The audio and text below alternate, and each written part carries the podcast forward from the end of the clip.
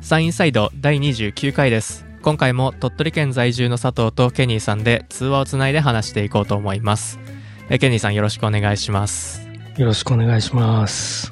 あのー最近バックパック暗下をしていましてあのーなバックパック暗下っていうとバックパックを背負って歩いてるみたいですけどバックパックを探して歩いてましてあなんか前にちょっとこういうバックパック欲しいんですよねみたいな話をあ、はいはい。したと思うんですけどうん、いやまあなんかちょっと別のでもいいかなと思って、うん。まあ、近くのリュックを売ってそうなお店をあのことごとく回っててうん。で本当にあの思うんですけどカバンと靴って本当に奇跡起こんないと見つかんないっすよねあカバンにしてもなんか大きさ形とかあ、うん、ポケットの位置とかうん、なんか無限にあるじゃないですかうん。で全然全然見つからんなあみたいなのを思いながら歩いててでそのあこれはちょっといいかもみたいなやつをうん。そのメーカーを後でネットで調べて他にないかみたいなのも探すみたいなのを、まあ、ずーっと 続けてて、うん。まあ、ぼんやり決まってはきたんですけどやっぱ本当になんかカバン探しむずいなあって感じあありますよねあ、うん。てかなんか、服も、ああまあ服もですね帽子も、全部。帽子は本当に難しそうですね うん。なんか、その、買い物のコツみたいなのを、まだ掴みきれてない感があるな。そ の、ファッションの。えでもそれ買い物のコツですかね物がないと思うんですけどまあまあ、確かに、そ、そういう、確かに物がないっていう面もあるけど、うんその、自分を分かってないっていう、あまず。なん かめっちゃいいなと思って買ったけど、なんか、全然違うみたいな。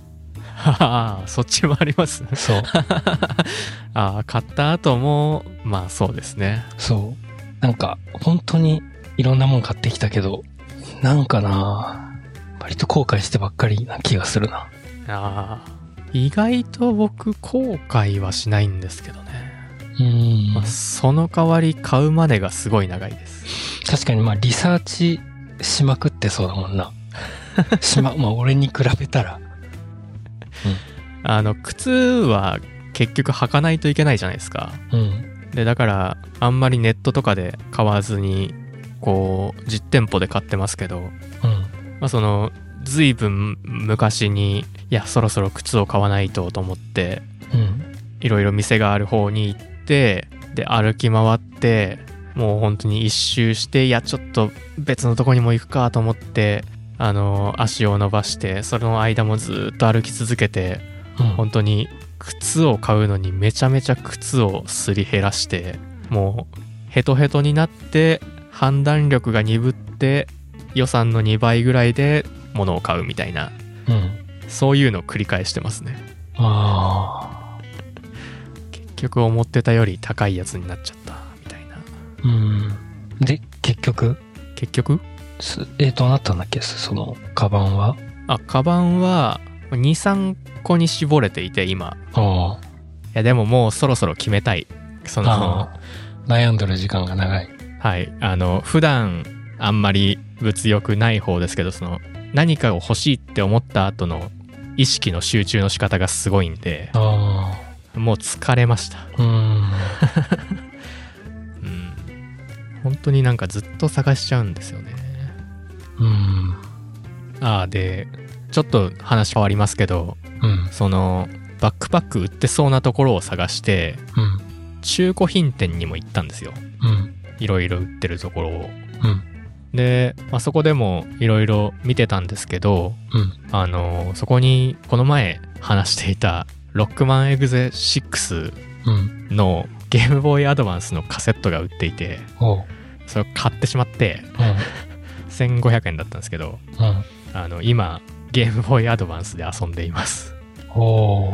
あ、使えたんだ。アドバンスも。はいアドバンスも使えますね。あっていうか家にあるはずだったんですけどあ。うん。なんか探しても全然なくってそれだけうん。ポケモンエメラルドとかはあるのになとか思っててうん。で他もなんかちょこちょこカセット残ってんのにロックマンだけねえなと思ってもしかしたら売ったのかなみたいな感じなんですけどうん。うん。その中古屋さんでうん。ポケモンエメラルドの箱付きのやつが売っていてこれうちにあるやつやんと思ってうん。見たら値段が9500円しててマジで高ーと思ってその、一応帰ってから定価調べたんですけどうん。昔売られてた定価は4800円だったんですよねなんでいやーこんなことになってんそれメイクマネーやん。の ならないですよもメイクマネ ーして。うひどい 話うんで、その、ロックマンエグゼは面白いんロックマンエクゼ面白いっすあ、面白いんだ。やっ結構楽しいぱ今やっても。うんまあまだ初めの方しかしてないですけどうん。覚えてるもんだなと思ったのはその説明が出る前に B ボタンを押して走ってたっていう おもろいな。なんか走れたよ走れたっていうかスケートで滑れたよなと思ってはいはいはい。あ B だみたいなのを覚えてたりとかまあそのバトルのところはだいぶ下手になってますけどああとなんか こういうゲームで遊ぶのすごい久しぶりなんですけどーうん。うん。めちゃめちゃ違和感あったのがうん。あのセーブして電源切るっていうところうん。なんかもう電源切らなくないですかうんあのゲーム他のなんかそのスマホとかはうん。アプリを終了してホームに戻るじゃないですかうん。多分スイッチとかも今ススリープがメインなんじゃないかなと思っててああ。電源をバツッと切るのがすごいあ今違和感を感じてますーあー、なるほど。確かにそうかもしれんな。うんいやしかしゲームボーイアドバンス SP 丈夫です よね何も壊れてないですああ、そうなんだ。 ですよねって言われてもちょ っと共感できんけど。いやでもそのだって20年ぐらい前にまあまあ、使えたんだ使ろうわなれてたやつをうん。でしかもこういう電化製品をの昔のやつをなんか普通に使えるっておかしいと思うんですけどねうん。もう、めちゃくちゃ前に、その高校生とかの時に、なんか、そのゲームボーイカラーかなんかを実家で発掘して、で電池入れてつけてみたらついたみたいな、はいはいやったことある気がする な。ゲームボーイカラーとかさ、はいはい結構かっこいいよな。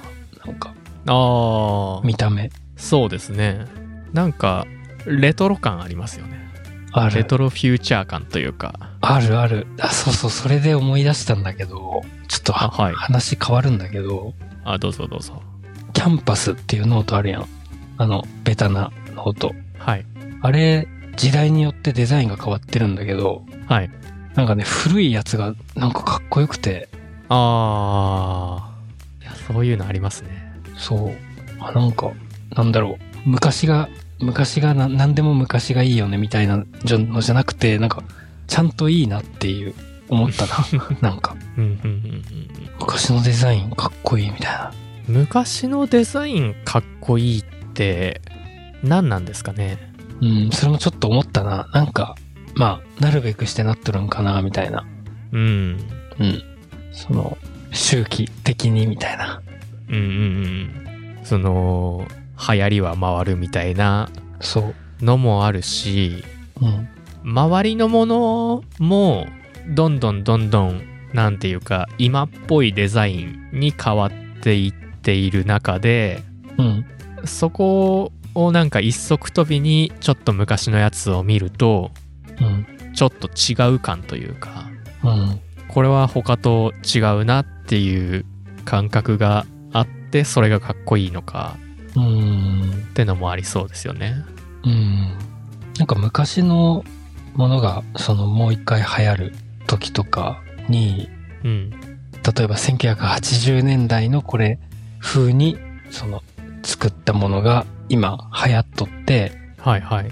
で、それをなんか、その背景とか全く知らずに見とって、で、そのいざその80年代のその本物を見たときに、めっちゃかっけえみたいな。うん。 うん。えーなんかその、なんて言ったらいいんだろうな。まあ安っぽく言えば本物感というか。うーん。なんか結構もう矢印が、なんて言うんだろうな。向いてるっていうか、その自分が見てるものに、その、矢印向いてたみたいな。その、昔方向に、昔の本物に、今のものだと思思って使っとったけど自分は。その、本物を見た時に、あ、これってあ、なんか、あれにちょっと似せて作っとったんかな、みたいなのが、バーってわかるみたいな。うーん。なんとなくは分かりました。うん。っていうのをちょっと思ったりもするな。いろんなものを見とって。こっから来てるんかなみたいな。これって、今のこれって、あそこから来とるんかなみたいな。うーん。まあでもその、なんていうか、最近のシティポップブームは完全にそれですよね。ああ。ああ、そうだな。うん。なんか今の高校生ぐらいの子が、今の人が出したシティポップっぽい曲ってはいはい。言ったらいいんかなを聞いて、すごいいいなと思って聞いてて、うんうん。です、あの、その何昔のさ、シティ、山下達郎とかさ、聞いた時に衝撃を受けるみたいな感じだよな、 多分。これかみたいな。そうですね。うん。もうシティポップとか言葉知らずに聞いとったけど、みたいな。そうですね。その言葉は別に後からっていうか、うん。もう本当にその かっこいいなって思って普通に聞いてて、うん。でなんか説明書きを見るとうん。いやこれは80年代当時に使われていたシンセサイザーをそのまま使っていてみたいな、そので録音方法も実はステレオじゃなくてモノラルにしていてみたいな、うん、いやそこまでは知らんかったけどみたいな、うんそのうん。そのまあなんかありますよね。うん。まあ不思議な感じもするな。だけどそういうなんか、実際はそれがベースになって作られてるのかどうかは置いといて、その自分の中でもしかしてこうなんかなって思った時に、自分が今まで普通に見とったその今のものが、過去からこうピーンってこう、なんていうの、過去から一本に来るみたいな。はいはいはいはい。いやそうですね。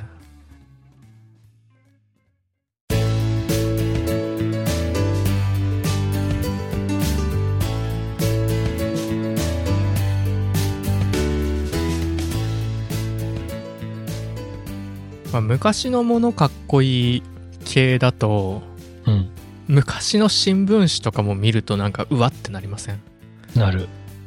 あれなんかすごいですよねうん。なんでなんだろううーん。もう新聞紙は本当にめちゃくちゃいいよね。うんフォントまあ本当ですかね。あと、カタカナとか。あー、カタカナ。 うんそうですね。カタカナ。だから本当とかも、そうのん当時はこれが普通だったけど、うん。それが徐々に改良されていって見やすくなっていってるじゃないですか。うん。で、その中で昔のフォントを見るとこう、何かを表現する時にしかもう使わないフォントになってしまっていて、今から見ると。うん。だからなんか、すごい主張があるはいはいはい。分に見えちゃうんですかね、そうだな。なんか、威力あるよな。威力ありますよねうん。まあ、あとは、あの、劣化具合というか。ああ確かうに、ん。あれもなかなかいいし。あとなんかその部屋のうん。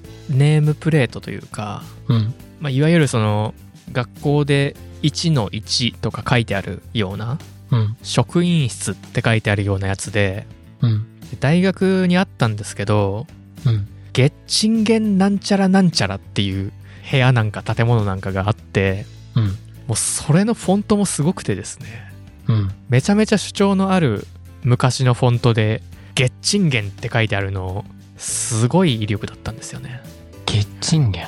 もう何かは知らないですああ。 ゲッチンゲンっていう、その、まあ、部屋ゲッチンゲンなんちゃらなんちゃらっていうのが、まあ、いわゆる職員室みたいな形でこううん部屋の前にプレートがあって、うん。もう何かの実験施設だと思うんですけどああ、なるほど。うん。いいな。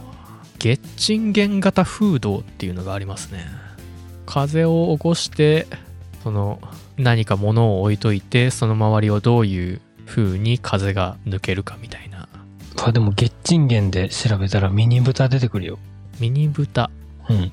ミニ豚あーそっち系の可能性もあるなうん。農学部側だった気もするな実験動物って書いてあるな。あーそれかも うん。なるほど。その時に調べとけよっていう感じではありますけど。 なんか、月賃源っていうカタカナのなんか古いフォントで書かれたやつが、うん。ないしな。そんな言葉、なん か、馴染みないもんな。見たことないですからね。うん。いや、キャンパスノートもそんな感じだったのかな。ちなみに、ケニーさんが言ってた昔のキャンパスノートって、うん上の方にラインが入ってて、そこにキャンパスって書いてあるやつですかちょっと待ってよ。国用のホームページにキャンパスノートの歴史っていうページがありますねあ、でも俺これいいなと思ったのは、はい3代目だわ。あ91年うん。はいはいいやこれもいいですねうん。4、5が割と、その2000年と2011年のやつは馴染みがあって、はいはいまあ、91年のやつも見たことあるかもしれんけど、あ、でもこのいや3代目、4代目、5代目の中で言ったらやっぱ3代目がぶっちぎりでいいなっていう。ーなんでなんだろう、はいはと思って、なんで今5代目なんだろうみた いな。思ったな。いいやーまあ合わせて進化してきたんだと思うんですけどねうん。だからこれがずっとあるとうん。陳腐化していってはいはい。違う味食いたいなってうん。なるんだと思うんですよねそうだよな。多分。うんでも僕この91年の見たことないかもまでもに、うん、2000年のは使ってましたしそっか2011年のも買ってましたけどあ、うん。でもその91年見たことなくてうん。逆に83年の方は見たことあるんですけどそれはちょっと特殊じゃないこれなんでめちゃくちゃその状態のいいやつが残っとったやつがめちゃめちゃ売れ残ってた 僕が行ってた店 ええー、売ってたん 売ってたなら結構そうすごいと思うけどおじいちゃんちとかじゃないんだあーあまあその可能性もありますねおじいちゃん、おじいちゃんが使うには新しすぎるけど親とかかそうか。大体、親の学生自体。うん。いいやーでもやっぱ3代目いいなや、三代目、結構かっこいいですね。かっこいいよなこれ今またこれでいけるんじゃないですか。いける だからこのあれなんだろうな多分今の5代目の2011年のやつをなんかうわーって思う時が来るんかなっていうそうですね。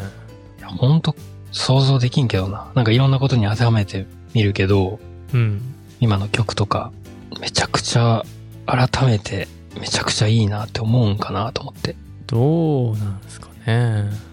T シャツとかになってたらかっこいいんじゃないかな3代目キャンパスノートの T シャツなんかあった気がするな。あったんだまあそれあるか多分、UT になってて、あユニクロが販売してて、僕の友達がめちゃめちゃ着てた気がします。あやられたなそそんなことないです。けどねそんなやられてないと思いますけどね。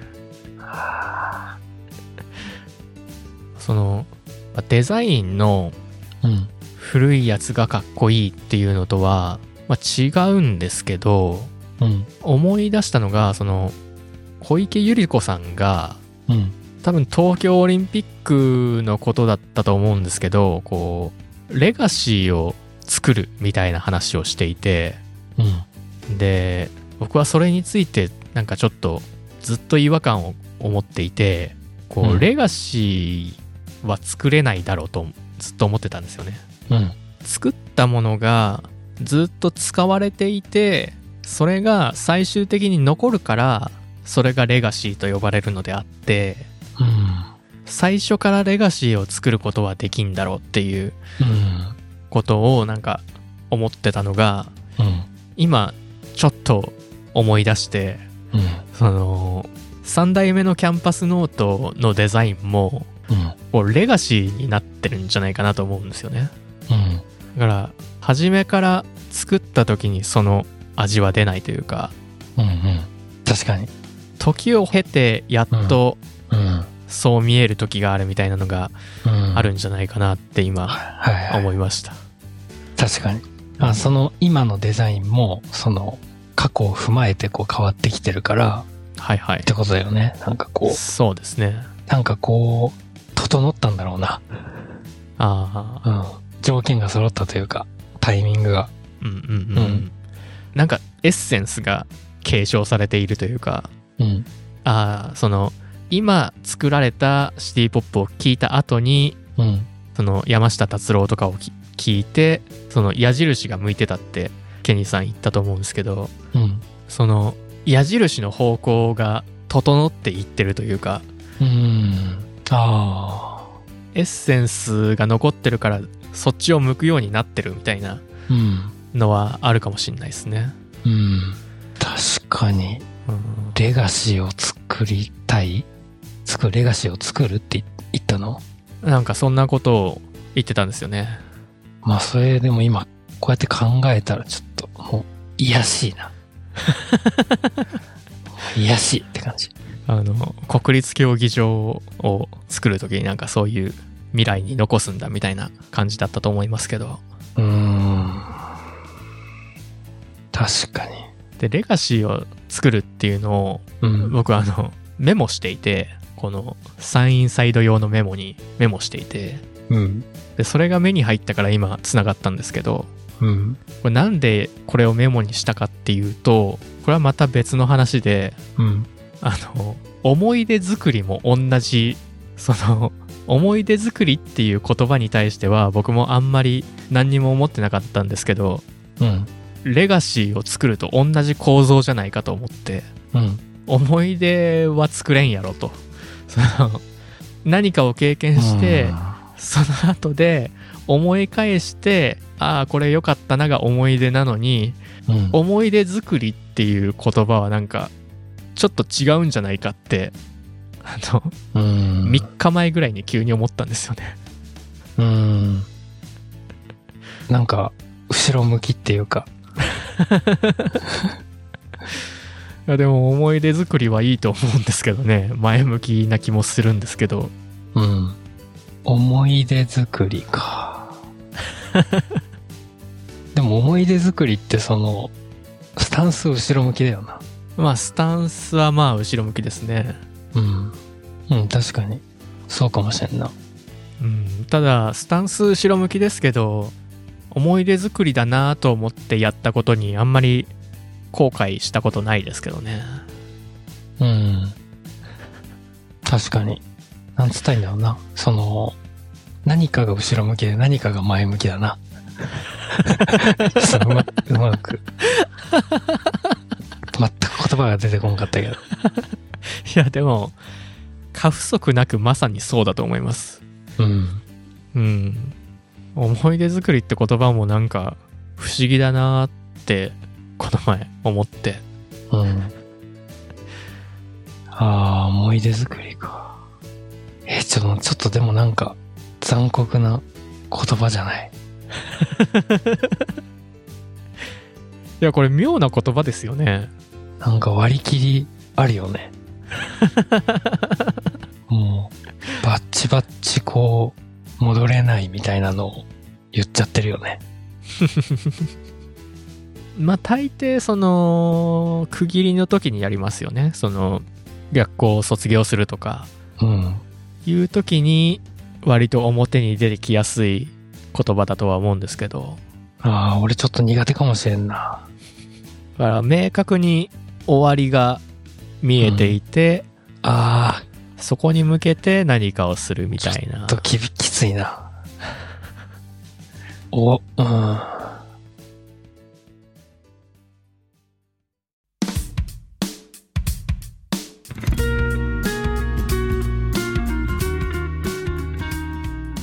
なんか、昔友達が言っとって、すごいよ、なんか引っかかってるっていうか覚えてることがあって、はい。人と遊んどる時とかに、別れ際むずないみたいな言われたことあって、おーで、まあ引っかかったっていうか、なんかもう俺めっちゃ多分わかっ、その共感して、はいはい。 ああ、言葉にされてしまったみたいな。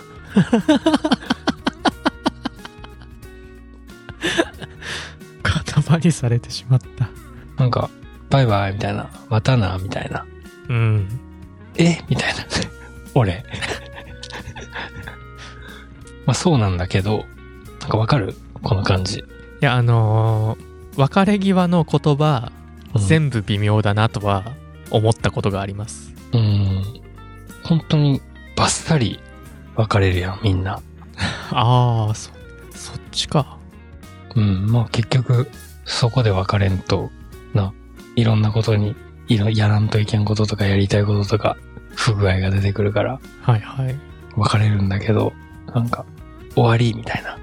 うん。どこで切るのか。どこで切るのかっていうか、切るのかって感じ。あその、意図的に、あ。うん。ほとんどが意図、意図的やん。まあ、理想はフェードアウトなんだけど、はいはい。その、そんなん無理やんだ。から、風化するんじゃなくて捨てるっていうことですよね。あ、そうそうそうそうそうそう。ゴ。ミに出すというか、そうそうそうそう。ずーっとそこに置いてて、だんだんだんだん形がなくなっていくんじゃなくって、そう。ゴミ袋に入れてぽいみたいな。そう。うーん。確かに。うん。っていう意味で言ってて、はいはい。多分、その友達は。なるほど。うん。って、うわー、みたいな。じゃあ、その、どの言葉を選ぶかっていう話じゃなくて、そう、そうそう。その言葉を発した瞬間に終わってしまうのだから、そう。なんなら何も言わずに帰った方がいいんちゃうかみたいな。いや、帰るのかって感じ。もう遊ぶの好きなだけなんじゃ ない で、その終わりが嫌だっていう。うんそうですね。そまあ何があれってもう、このポッドキャストの終わり方もわからなくなってるっていうう。か。あー。まあ、終わり方は難し